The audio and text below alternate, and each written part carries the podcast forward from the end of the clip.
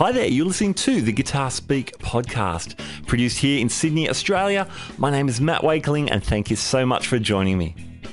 Now, today we are taking a slightly different tack to our usual interview based show. We've actually got a concert review for you today, and uh, I'm talking about Alice Cooper, supported by Ace Frehley at the Sydney Hordern Pavilion, October 21, 2017. I was invited to attend as a reviewer from Revolutions Per Minute Publicity, and uh, thanks to Jade for that invite. They were the people who teed up our Deaf Havana interview uh, a few episodes ago on the Guitar Speak podcast. It's actually the second time I've been to the Hordern in the last few weeks. I saw Dream Theater there a few weeks ago, which was also an, an incredible show. Really, really cool. So Saturday night got to the uh, got to the Hordern in time to catch Ace Frehley. Now you've got to understand, for me, Ace was my first guitar hero, and uh, not just me. Probably half the rock and roll guitar playing population feels the same way. But as a kid, seeing Ace with the makeup and doing all the Kiss albums and all the all the videos and stuff, Ace was a, a huge influence even before I started playing guitar. And my first album actually was Kiss Double Platinum, which was sort of a greatest hits release. I think it came out about 78 or something. I got it in 80, oh boy, 81, I think. So my first uh, album on, on double vinyl. Um, so I've been a huge fan. Now, to come clean, my first vinyl, okay, was actually uh, The Village People, the single You Can't Stop the Music um, with Milkshake as the B side. But I stand by it. I stand by that. Um, but yeah, Kiss was my first full length, full length album, and um, I don't have the um, vinyl anymore, but I still have that that album on on CD and and, and busted out. Had Detroit Rock City on there, which was and still is my favorite Kiss tune. So anyway, Ace was the first guitarist I noticed that it sort of made sense that the way he was moving his fingers was actually creating these guitar solos. I guess I picked that up from a video or, or something, but um, yeah, so he was he was probably the first guy I noticed creating guitar solos. The other really notable one was Prince uh, doing "Let's Get Crazy." Anyway, anyway, back to Ace. So opening up for for Alice Cooper, he was in super good form. I don't know if you've read uh, much from some of his former bandmates about uh, where where he is at. But I wasn't sure what to expect. But Ace was in in great form, 66 years old, and just smashing it, playing really really great, and and, and singing a bunch of the tunes. Um, sounded sounded fantastic. He had a couple of vintage Marshall cabs right behind him. Um, I assume they they were plugged into something, some sort of Marshall head. I'm guessing. Um, and of course, he was playing a bunch of Les Pauls. He had one with this sort of mirror encrusted finish. He had another beautiful um, flame flame maple with a tobacco sunburst kind of finish. That was a really beautiful looking LP, Les Paul, and um, of course he had his his smoking triple pickup cherry sunburst. Um, I, was sort of towards the back for Ace's set, but but it looked uh, pretty much like a dead ringer for one of his um, signature models from Gibson with the with the neck pickup removed to allow for the smoke during the uh, the unaccompanied solo, which was kind of cool to see. I'll, I'll I'll talk more about that in in a little while. But um, some of the tunes, it was great to hear some of the Kiss classics, um, like "Back in the New York Groove," obviously an Ace signature tune. Um, that that was super cool. Shock me. Um, Detroit Rock City. I wasn't expecting him to do that, but he did. His drummer sang it and did a fantastic job and um, that was super cool. That was my highlight, obviously, um, of of the Ace set. And um, again, just his parts, beautiful, great tone, and just he just laid into the parts um, as you would have expected. You know, back in the day, fantastic job. And he closed with Juice, which was which was awesome. So again, those riffs were just smashed out. Really great band, four piece. You know, just another second guitar player, bass, drums, and and they all they all sang. So pretty pretty cool set, pretty cool set from from Ace really. Got to say the Hordern was um, really full. Oh, again for the Dream Theater um, show, that was a big crowd too. But they did have some of the side areas sort of curtained off, just just knocking out a couple of rows. So um, for for the Alice Cooper Ace Frehley gig, um, those those curtains were gone, and the Hordern was was pretty chockers. So during the break um, between Ace and Alice, a um, bunch of people cleared off the floor. So I, I uh, ended up getting a really good spot. I was probably about 20 meters from the stage, kind of planted in front of Ryan Roxie on, on stage right. Now, I've never been to an Alice Cooper show, but I've got to say, I was blown away. And uh, I mean, first up, Alice Cooper is in super good, super good form. He must be hitting around 70 years of age, but had the crowd in the palm of his hand and just delivered the songs. Really delivered them. And he sang great, sounded, sounded fantastic.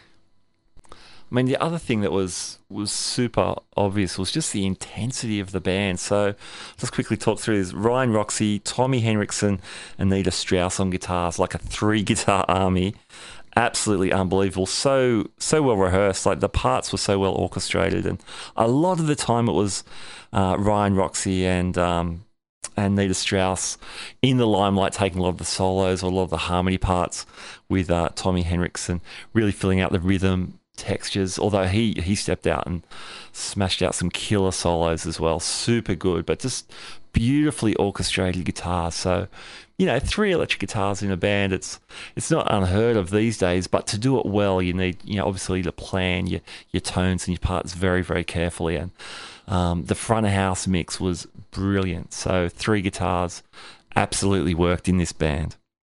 Nita Strauss, if you know her work at all, uh, she's uh, obviously brings the modern shred kind of edge to the material. So, you know, she's up there playing a bunch of Ibanez RGs and S series guitars, the Floyd Rose, um, and just yeah, yeah, it's the more contemporary, heavier kind of a tone. She was incredible, incredible.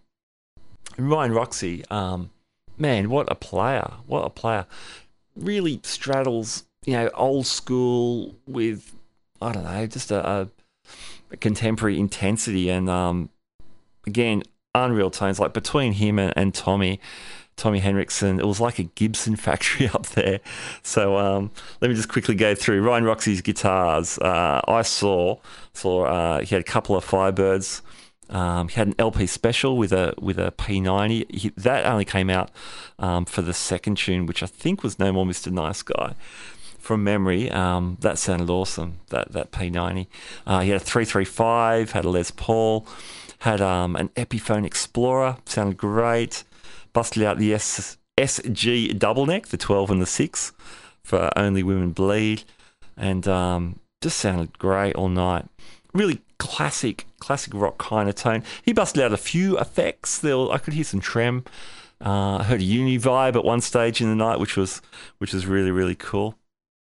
And then on the opposite side, Tommy Henriksen had um had this really cool three. I think it was a three three five. Might have been a solid body is that a three five five I think, but that that kind of style with a really cool finish, kind of this black and white splotchy finish. Um, had a green SG triple pickup, super cool. Probably maybe guitar of the night. I don't know. That was cool. Had a great Firebird. I think he got a Les Paul out, perhaps at one stage as as well. Chuck uh, Garric on bass just sat on his precision all night long playing super fat lines. That was great as well. So really great tones. I couldn't see any amps on stage. There was obviously lots of Alice's um, stage props and things, and some uh, some cool kind of backdrops. Um, no amps, so they're obviously running in ears and um, some kind of off stage amps. I, I didn't have access to the stage, so I can't verify whether they're using. Um, like a directory, like an Axe-Fx or something, or if they're miking stuff off stage for, for this tour. At any rate, the tones were great super fat, super present, and um, like I said, the three the three guitar players worked brilliantly well together. So it was cool. So it was cool. Now, um, Alice Cooper, of course, is the is the king of theatrical rock. So he had you know some of his um, trademark moves. He had the guillotine. He had the um, the Frankenstein, the giant Frankenstein on stage. Um, that he turned into during uh, Be My Frankenstein, of course, great tune from the early 90s.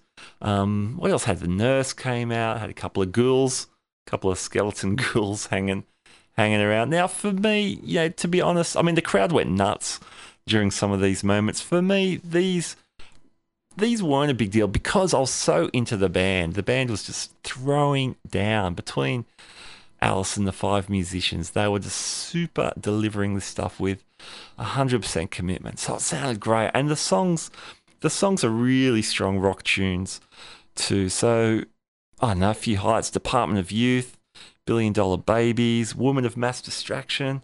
Um, I'm 18, closing off the set. And then the encore, of course, was Schools Out with a little bit of Pink Floyd, Brick in the Wall thrown in for, for good measure. And uh, and that was the show. Super tight show, not a lot of banter, uh, apart from the the theatrics. But yeah, I mean, I could, I could take it or leave it if if um, some of that stage stuff goes on. Much like with Ace, with his smoking guitar during the unaccompanied guitar solo, that's that's cool. And obviously, it's a big part of Ace's history, and for fans to see that, that you know, that's probably pretty cool. And again, the crowd went off for Ace's smoking guitar. Um, but for me, for for both sets, I was just I was just into the bands. Uh, both bands just playing really hard, really intensely, and uh, delivering you know these classic tunes in in excellent form. So all in all, great show, really great show. So again, my thanks to Jade from Revolutions Per Minute. And uh, if you were at the show, I'd love to know what you thought. Um, if you agreed with some of my thoughts, if you had some other insights, I'd love to hear them. We're on Facebook, Guitar Speak Podcast, uh, on Facebook or also Instagram. So if you want to drop us a note up there, perhaps that'd be cool. All right, now coming up on our show, uh, we're back into interview mode. Um, coming up, we've got Sydney instrumentalist Simon Ruffalo with some great new music coming out. And also, uh, another episode uh, after that will be Joel Hoekstra, current guitarist with Whitesnake. Uh, has also recently played with Cher and is about to go on tour with Trans Siberian Orchestra. So, a couple of great episodes coming up. So, make sure you are subscribed to us on uh, iTunes podcasts, sorry, Apple Podcasts, I should say, um, or wherever else you get your podcast from. Okay, thanks for joining me. My name's Matt Wakeling. You've been listening to the Guitar Speak podcast. Catch you next time. Bye now.